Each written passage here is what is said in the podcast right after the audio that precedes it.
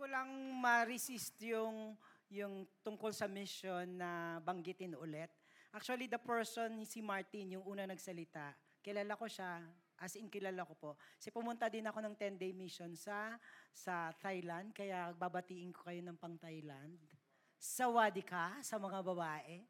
Sa Wadika, sa mga lalaki. Yun po yung aming, na, yun lang natutunan ko doon. I was able to really go to the church ni, ni Martin and natuwa ako kasi nag-aral na siya ng, ng mission dito sa Pilipinas and he, he graduated with honor. Kaya tuwang-tuwa ako makita ko siya doon now in back to the to where he would like to be. Pilipino po siya at makikita natin how he brave all these things. He was offered, ang ganda ng pwesto niya bilang uh, teacher sa mag- malak- magandang university. Actually, pumunta kami doon. He was offered, ang ganda headship po yung kanyang binigay, uh, uh, ang kanyang pwesto doon, pero kanyang binitawan. All because of the gospel sa bayan na hindi kinik masyadong kilala si Jesus. Na kapag nakipag-usap ka sa estudyante doon, even yung pangalan na Jesus ay hindi nila kilala. So this is the guy, one of the many other missionaries ng every nation na talagang braving all the storms. At hindi lagi pong laging libre ang mag-usap at magsalita o mag-share ng gospel sa bayan ng Thailand. Kaya din po, pupush ko na rin, nandiyan pa si Kenneth. Kenneth, nak, asan ka na ba? Nak, alika dito. Kasi want, uh, sa 4 p.m., 4 p.m. gusto natin siyang tulungan and support him sa 10-day mission. Yan. So we will also go be going to Thailand kung saan ako nagpunta. Sobrang close na may da, merong ano. Kaya doon siya pupunta. Although sa Hatiyay ako, siya sa iba. But he will be, uh, ano, uh, will be praying for him and even kap kapag you want to help him out, kasi po kami nagre-raise ng, ng partnership with him, pagpadala natin siya sa 10-day mission. Kapag bago kayo umuwi, i, lalo na may baby siya. Joke lang, ginamit talaga. Ano, if you want to support him sa 10-day mission niya sa Thailand, please do approach him. Let's pray, Father, we thank you so much.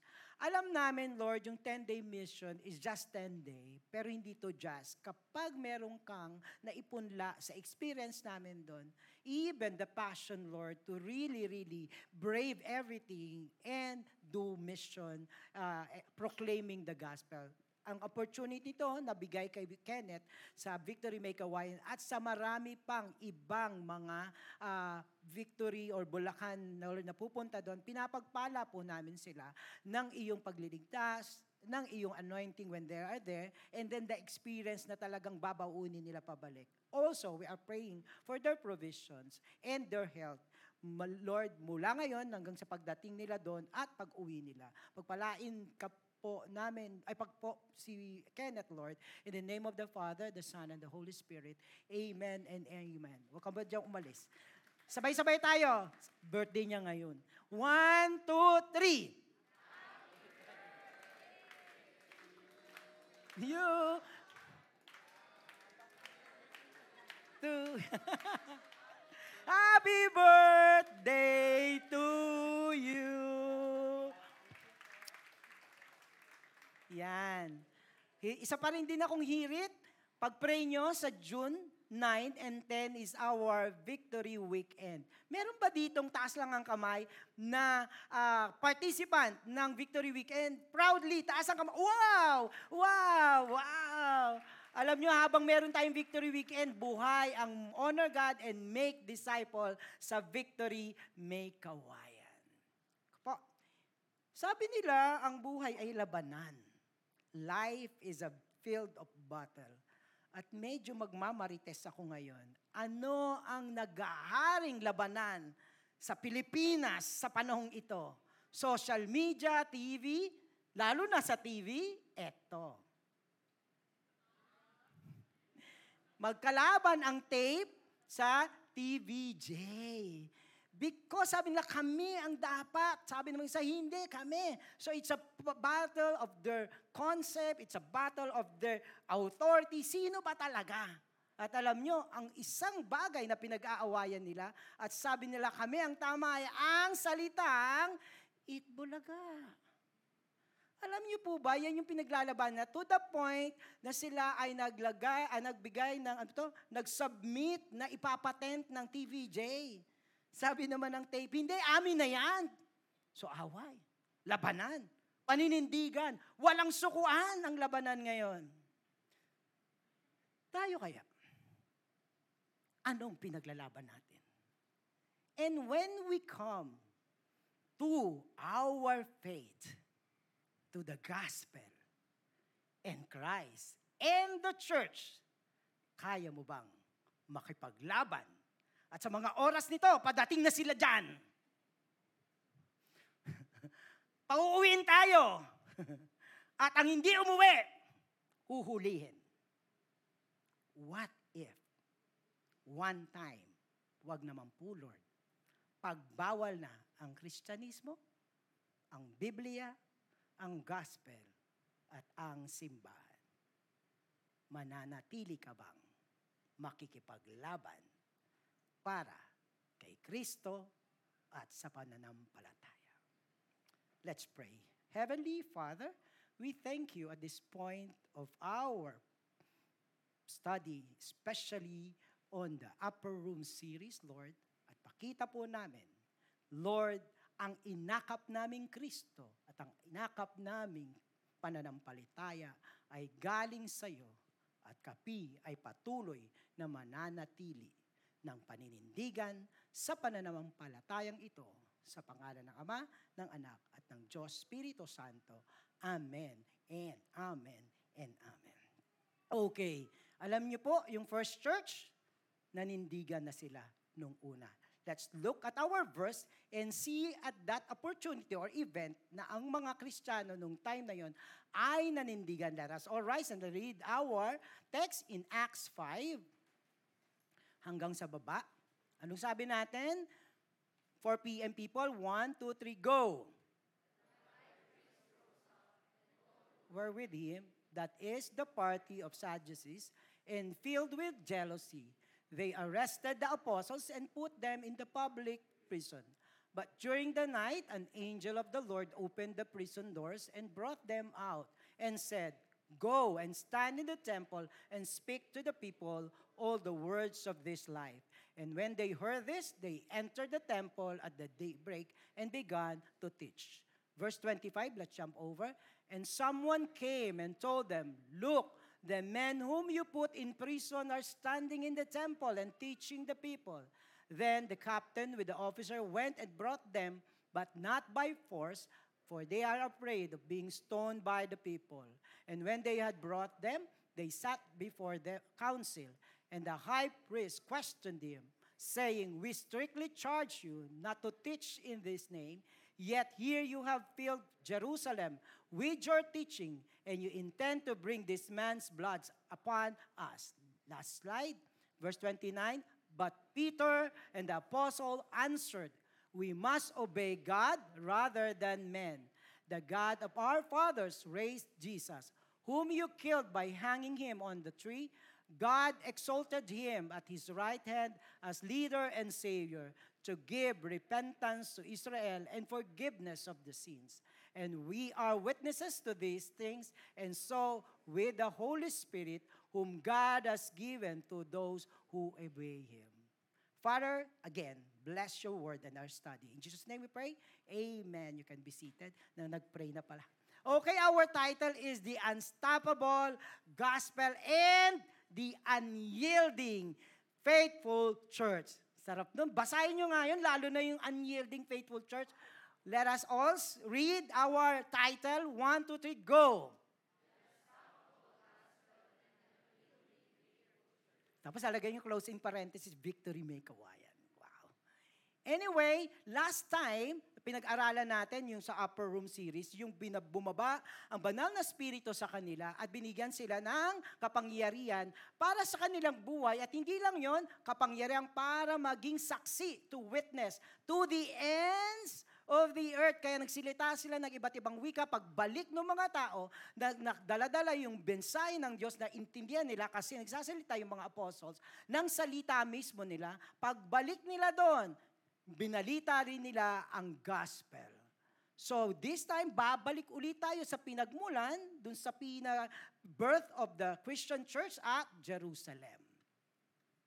Yan, titingnan natin ngayon, after that the Lord established the church there, ano ang mga sumunod na pangyayari. But I tell you, ang sumunod na pangyayari ang progress of God's working miracles in and through the church. Alam niyo, pagkatapos noon ng outpouring of the Holy Spirit, ang Diyos ay kumilos miraculously sa loob at sa pamamagitan ng mga faithfuls or yung church.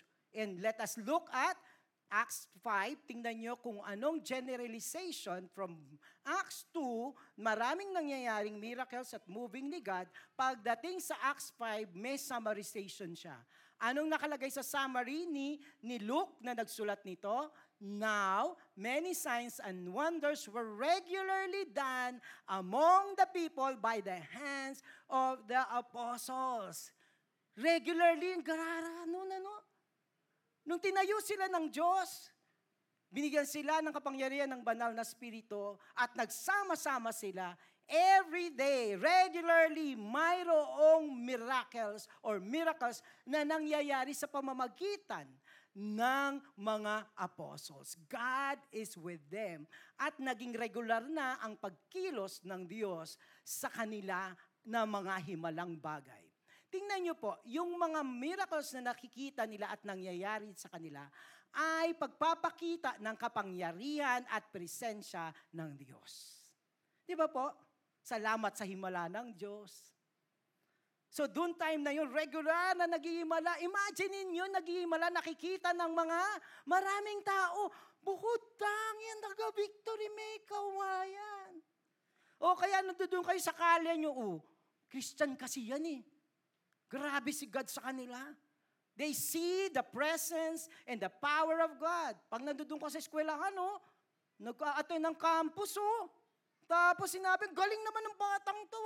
Ganda naman ng pamilya niyan. This is a daily miracle for us this time.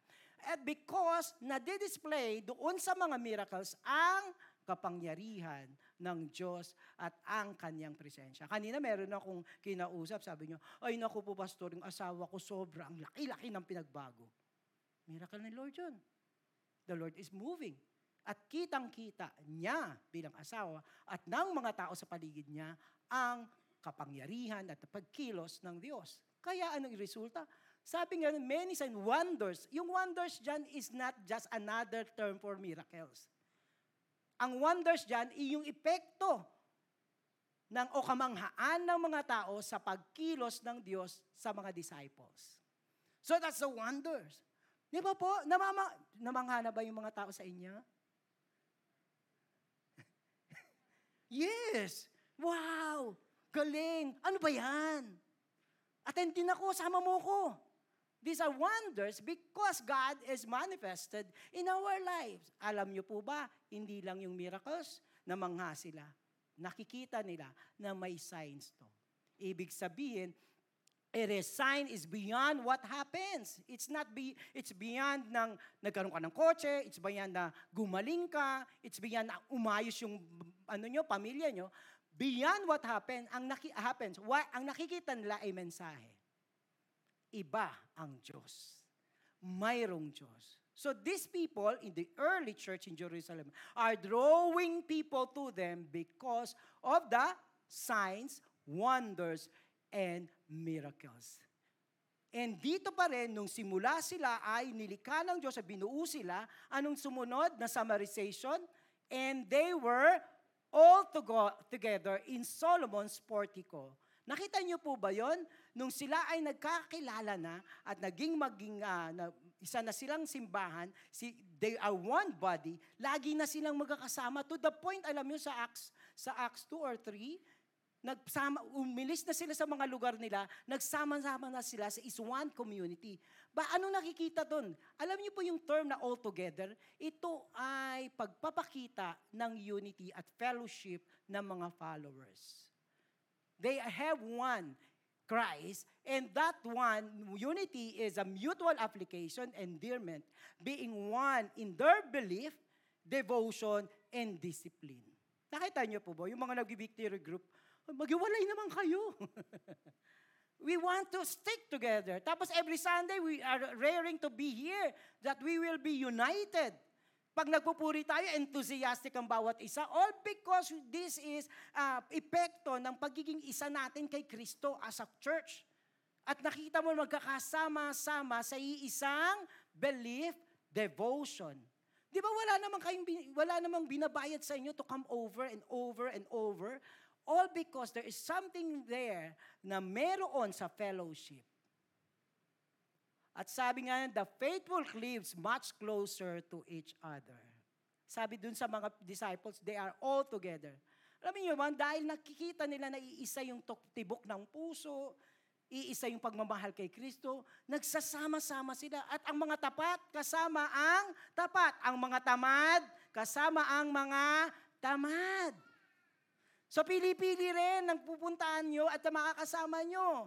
Either hihilahin kayo pababa, palayo, mga estudyante. Pili ka na makasama yung faithful. Nakakahawa ang faithfulness. Nakakahawa ang pag-ibig sa Diyos. Kaya nga sila victory group leaders, pinupush namin, love God, love God, kasi hahawaan nyo sila eh. The same happened in the first church.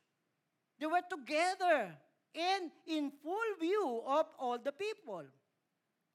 Christ works in and through all His faithful servant. Pag nagsasama-sama, may nangyayari.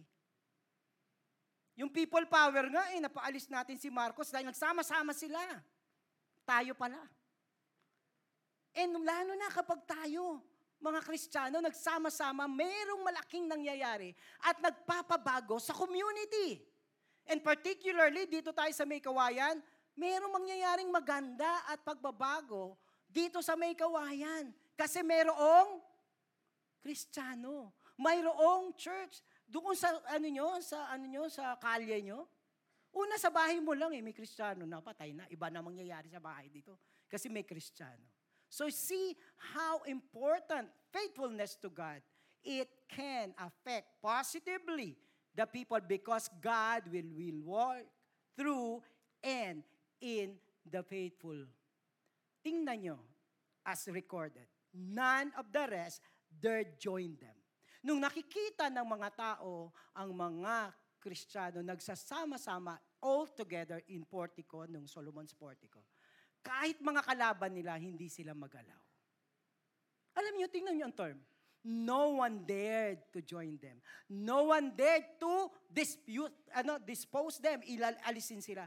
Mayroong takot kasi may reputasyon na. May nalilikhang imahen ng presensya at kapangyarihan. They can see God in them, kaya ang hirap nilang galawin or pinag-iingatan silang galawin but to the people held them in high esteem. Ang sarap kaya yun kasi Christian. Ganda kaya nun. Uy, andyan na oh, dumadating na si Christian. Sana hindi sarcastic ha. ang sarap kaya yung pag ang tawag sa akin, nalimutan na ang pangalan ko ay Ray. Ang tawag na lang, pastor, pastor, pastor. Minsan nga sa maraming, pastor! Ang daming mga, ba sa mall, kabigong natawag sa'yo, pastor. But no, hindi ka, nagugul ka, pero, pero ano, it's a high esteem. It's not only the pastor. Pag tayo, tayo nako, tawagin mo yun, Christian yun, pag-pray natin yung kumpanya natin. Di ba pinupuntahan tayo ng mga tao to, to pray for them? Pag nandoon ka, ang saya-saya nila, there's something, may kakampi kami, o yun o kakampiyan ng Diyos eh. The same goes with the first church. They were held in high esteem. Our reputation is of an advantage. Their ex- Nakita niyo po, because of God in them, with the miracles and their unity and their fellowship, yung kanilang reputasyon at external relationship ay nagiging matatag at lalo na sa pagkilos ng Diyos sa gospel. Push men, including their enemies, to keep at a respectable distance from them. Respect keeps their works moving and protected. Di sila ginagalaw at patuloy sila sa kanilang misyon nung time na yon kasi sila ay respetado. ang sarap lang ng simbahan na nire-respeto. Ng mga Kristiyano, nakarispe-respeto. This is the testimony of the first church. And more, tingnan niyo epekto. And more than ever, believers were added to the Lord, multitudes of both men and women, so that they even carried out the sick into the street and laid them on cots and mats, that as Peter came by, at least his shadow might fall on some of them. Tingnan nyo, kasi may reputasyon, nakikita ang Diyos sa kanila at ang kapangyarihan ng Diyos sa kanila. Sabi na, yan, dadaan na si Peter.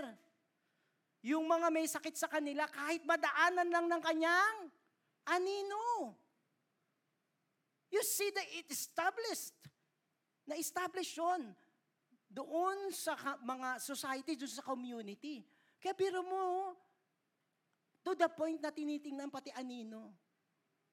Okay, okay na dyan, nandiyo na si ano, lagot ka, andiyo na yung ano, ano yan, bawal kopyahan dyan. Alam mo, this is the kind of reputation na meron sila. The people also gathered from the towns around Jerusalem, bringing the sick and those afflict, afflicted with unclean spirit.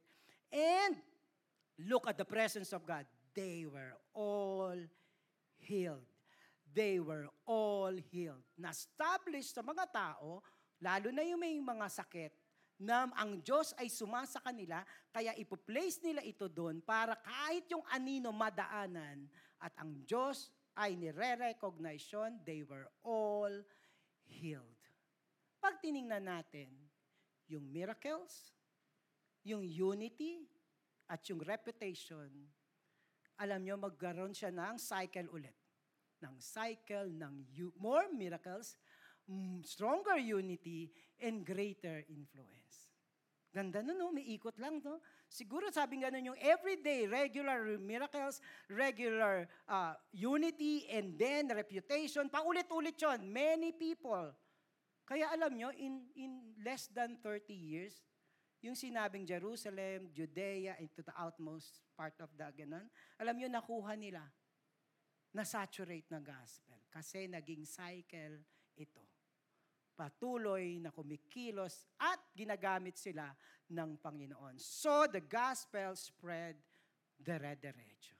Pero, sabihin nyo nga, pero, pag mabunga, pag mabuti, may mga kalaban. Kung nagpo-progress ang gospel at lalo sila nagsasama-sama sa kabila ng himala at magandang reputasyon, sila ay kinakalaban. And so goes. Pero ulit, also, kung may oposisyon, may growth pa rin ang faithfulness ng mga nasa simbahan.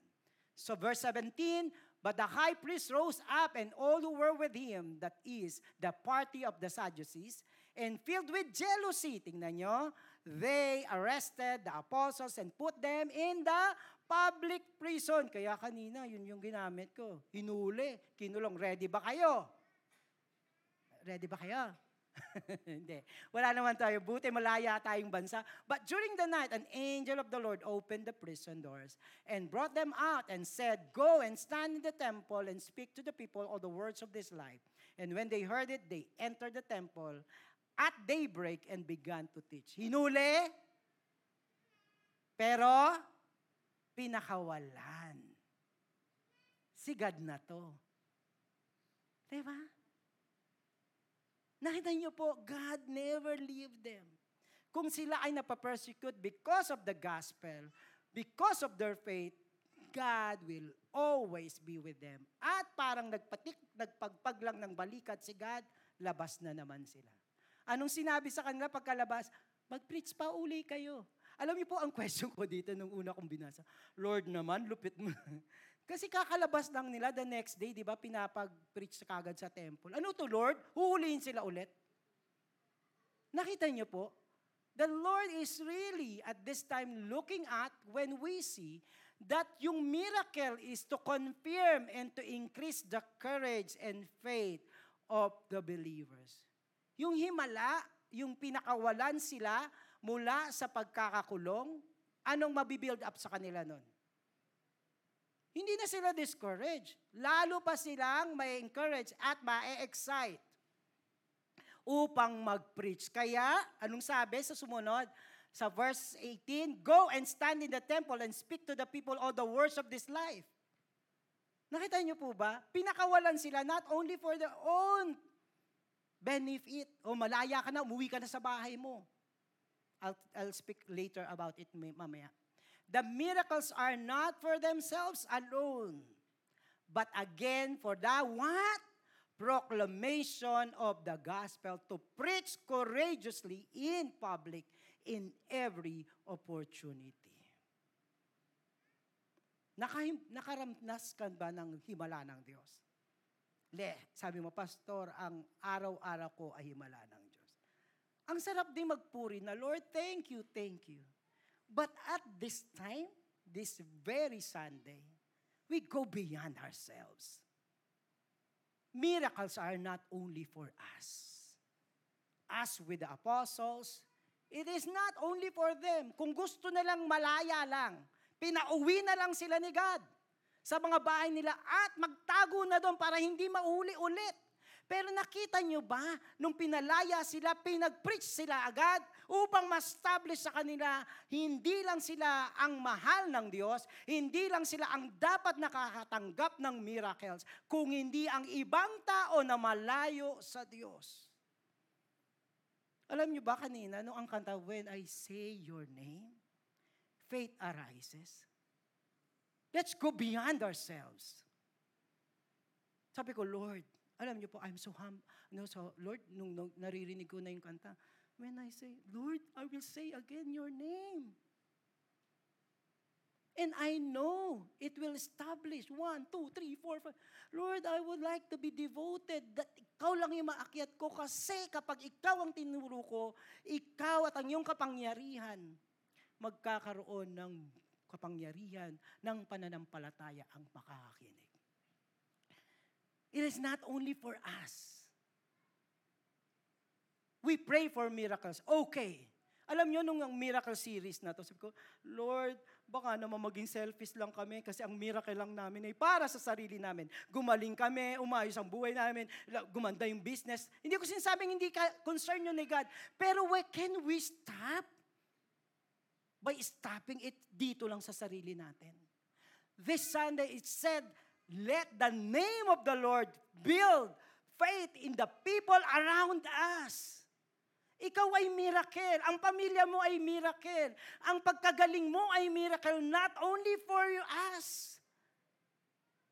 The next day, they are back at the temple preaching Jesus Christ. Kasi kung anong naranasan mo, nung makilala mo si Kristo, kailangan din niya ng iba. Alam mo, alam natin kung gaano nakuha natin ang yaman ng kaligtasan at ang yaman ng buhay mula kay Kristo, hindi lang tayo ang nangangailangan nito, kung hindi ang ibang tao rin. And some came and told them, Look, the men whom you put in prison are standing in the temple and teaching the people again. Then the captain with the officers went and brought them, but not by force. Tingnan niyo po yung reputation, ano? For they were afraid of being stoned by the people. Takot na rin silang galawin.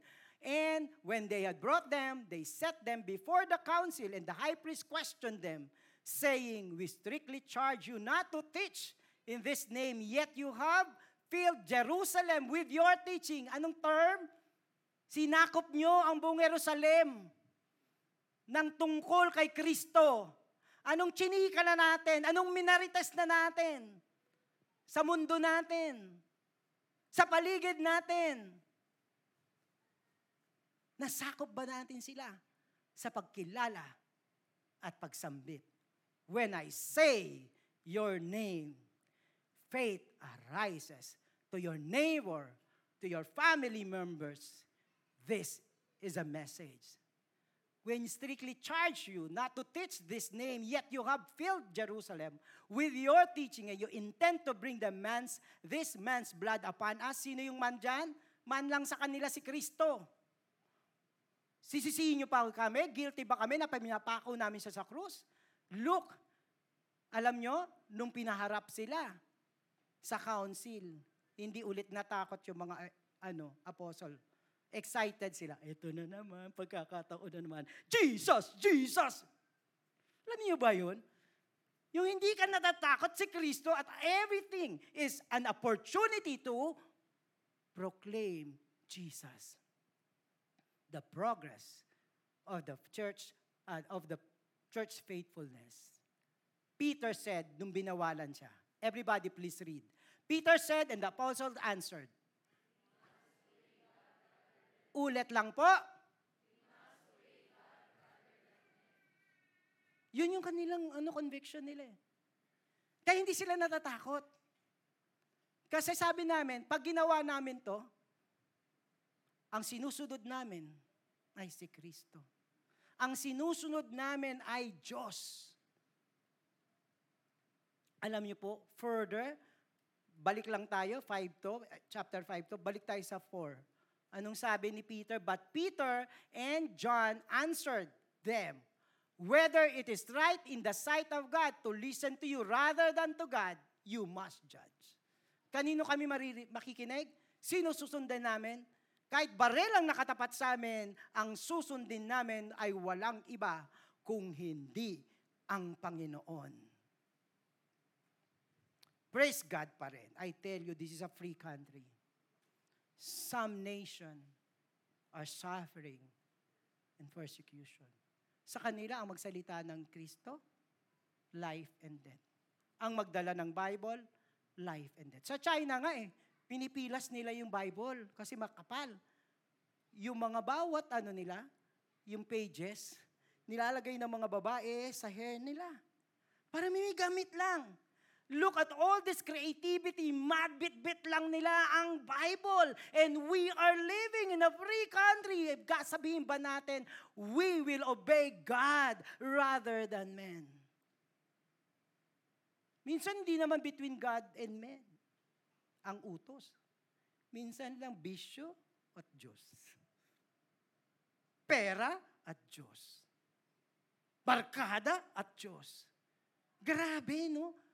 In a free country, hindi life and death ang usapan.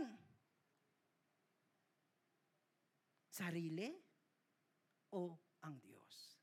But again, the apostle says, I rather obey and honor God rather than to be selfish, rather than to obey and fear men. The principle is more decidedly, decisively expressed. Nung sinabi ni, imagine nyo yung si Peter, no? at saka yung apostles, nung sinasabi nila, kaya pinabasa ko sa inyo, we must obey God rather than men. Nakita niyo po yung conviction? Nakikita niyo yung solid na decision niya to obey and to really honor God lang. The rule is for all men in all circumstances and at all time. Si God, higit sa lahat, ang una nating sinusunod kesa sa ating sarili o anumang authority sa mundong ito. They took another opportunity. Kaya nung sabing gano'n, naharap kayo sa council. Natakot ba sila? Excited sila. They preach no other but Christ. Christ and Him crucified, Christ and Him glorified. Anong sabi nila?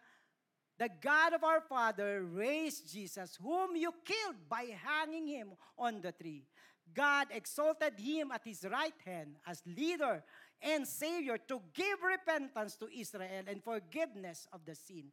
And we are witnesses to these things, and so is, is the Holy Spirit whom God has given to those who obey Him. Sino pinaglaban niya? Sino pinrich nila? Sino pinangtapat nila? Wala lang iba kung hindi si Kristo. Ang paninindigan kay Kristo. Gustong gusto ko kanina yung sinabi ni, ni Lloyd. Sabi niya gano'n. Yung alam niyo yung John niya? Di ba? Lord and Savior. Hinighlight niya nga kanina si God eh. Sabi ko, Lord, I, I, I thank you for this opportunity, but let me highlight you. Kasi kung ganito yung, command, yung ganito, may nagkukumpronta ako. Kapag hindi pa nga alam mo to, baka pagdating ko doon, oh, babugbuguin niyo ako doon. Oh.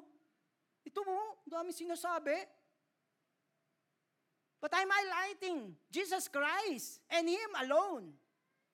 Not even Victory May Kawayan, not even the pastors. I'm telling you, preach Jesus. Because si Kristo lang ang magbibigay ng kaligtasan. You may not know it, the only thing that the person need is Christ. Nung ang gulo-gulo ng buhay niya, ang gulo-gulo ng pamilya niya, litong-lito na siya, punta ka kay Kristo. Baka nakakalimutan si Kristo eh. Ang dami mong tips. Ang dami mong psychology. Hindi ko sinasabing mga mali ito. Baka may nakakalimutan tayong i-preach, i-share. Si Kristo. Of course, there are a lot of creative ways ipasok si Kristo. But don't forget and miss the point to preach Christ, Him crucified, and to preach Christ, Him glorified for the salvation of men.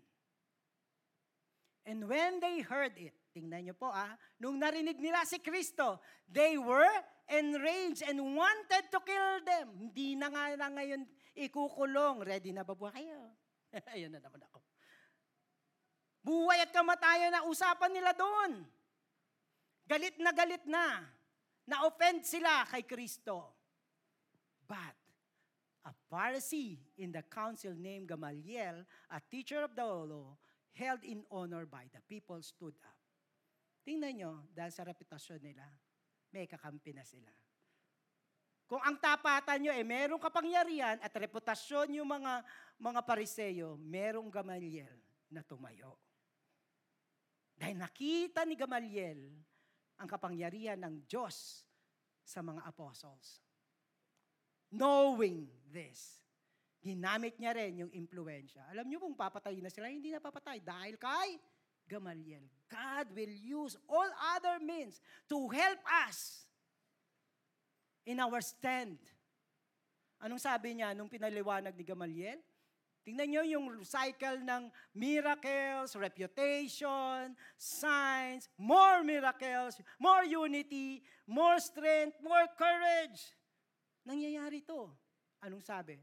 Opposition continued, but unity, courage, and devotion of the church grew stronger, their reputation intact, and their influence intensified. Faithfulness brings strength to the body and reputation nagiging solid. So, the delivery and proclamation of the gospel become more effective. After him, sabing gano'n ni, ano, ni Gamaliel, meron kasing mga tao na katulad nila, nagsishare din. Tapos maraming sumasama. At ang mga example niya, and him si Theodus, Theodas, ano yan? False prophet. Judas, the Galilean rose up. Ito naman yung nakikipag-away sa tax. In the days of the census and drew away some of the people after him. He too perished. Alam nyo, yung, kay, yung false prophet, nung sumikat siya, pero nung namatay siya, nung nawala siya, wala na rin lahat. Sumunod yung nga si, si Judas, nag-raise up siya, nung nawala siya, lusaw ang cause nila. So sabi niyang ganon, He too perished and all who followed him were scattered. Wala na, wala lang silbi. So in the present case, I tell you, keep away from these men, yung apostles, and let them alone. For if it this plan or this undertaking is of man, it will fail.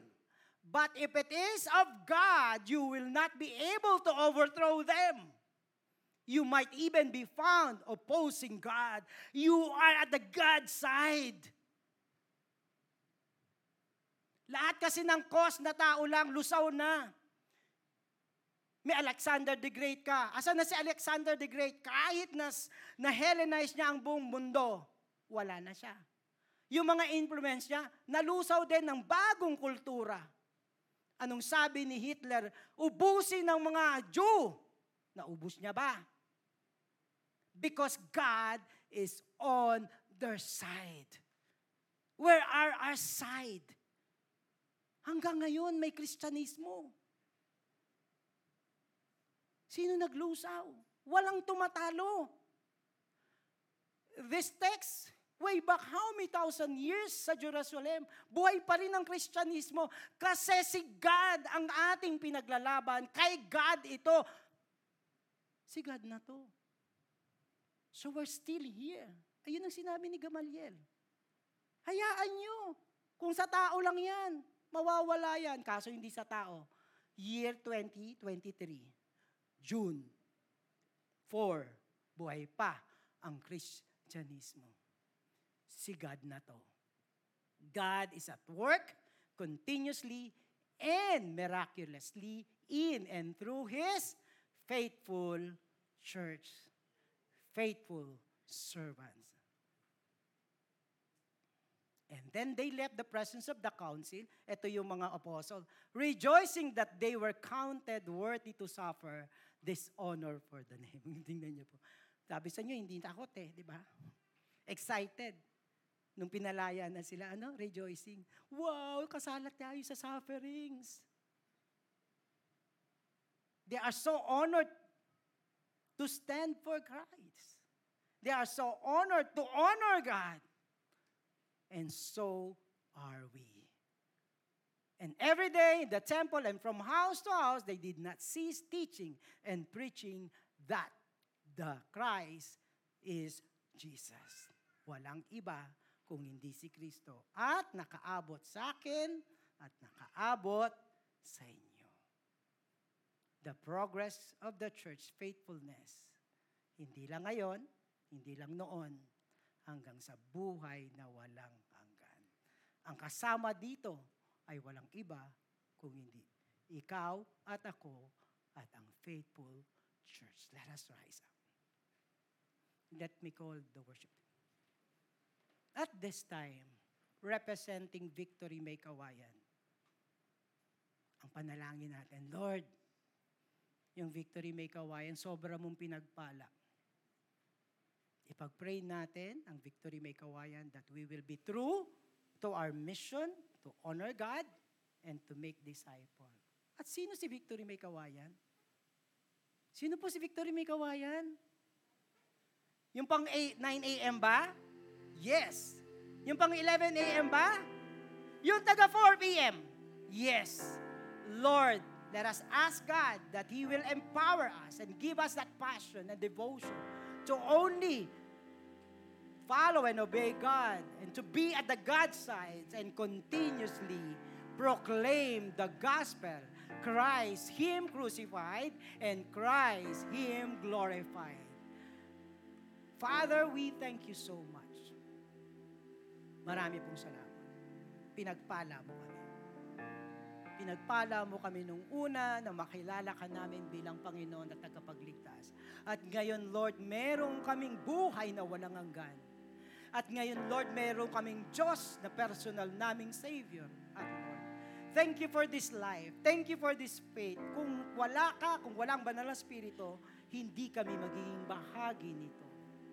Maraming, marami pong salamat. Hindi lang sa kaligtasan. Sobra pong bait ang bawat araw namin, ang bawat problema namin, ang bawat concern ng pamilya namin, even our plans, even our wants, you are so generous giving that. Naroon ka sa panahon ng gipit na bikipit kami.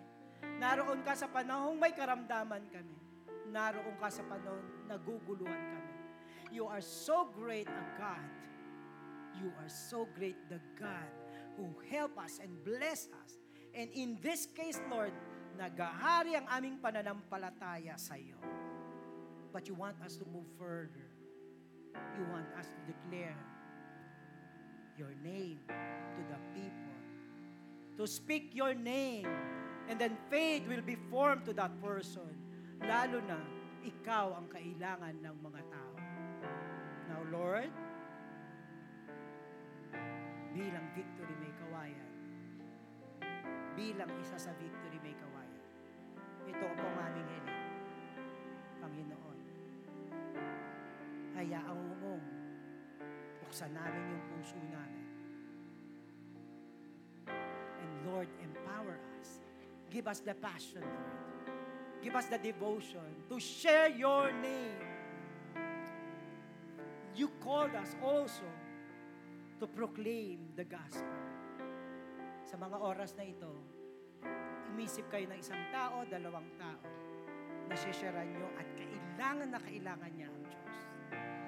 At ngayon lang, sama-sama nating panalangin yung taong yun. Lord, ngayon pa lang, itong tao na ito, itong mga taong ito, Lord, hipuin mo na yung puso.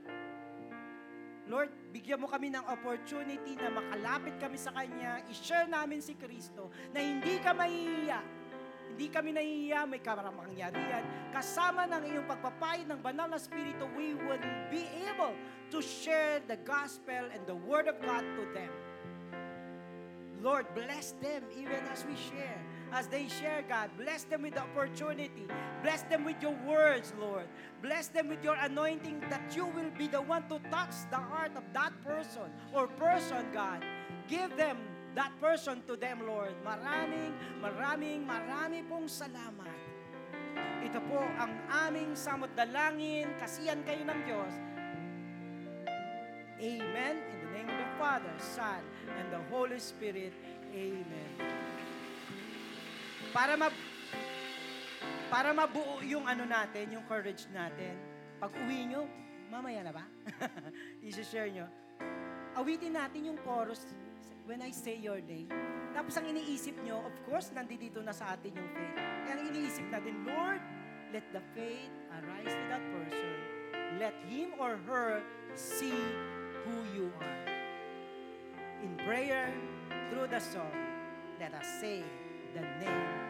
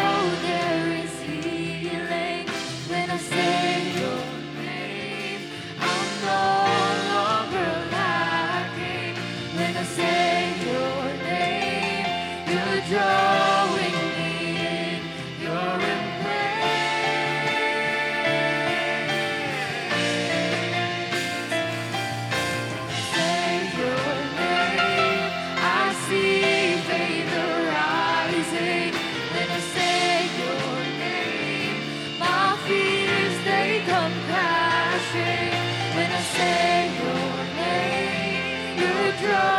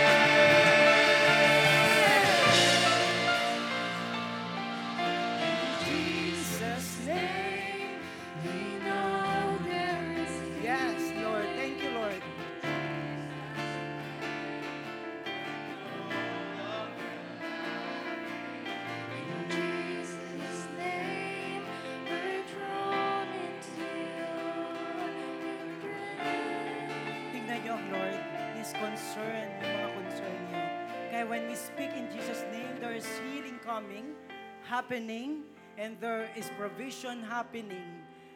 Lord, thank you. You are so really into us. Sobrang mahal mo kami. While your message would ask us to proclaim to others your name. Pero sabi mo, it's your business yung ano naming mga concern.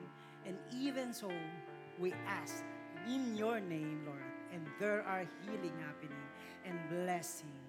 Thank you, Lord, for all this blessing in the name of the Father, of the Son, and of the Holy Spirit. And we say, Amen and Amen.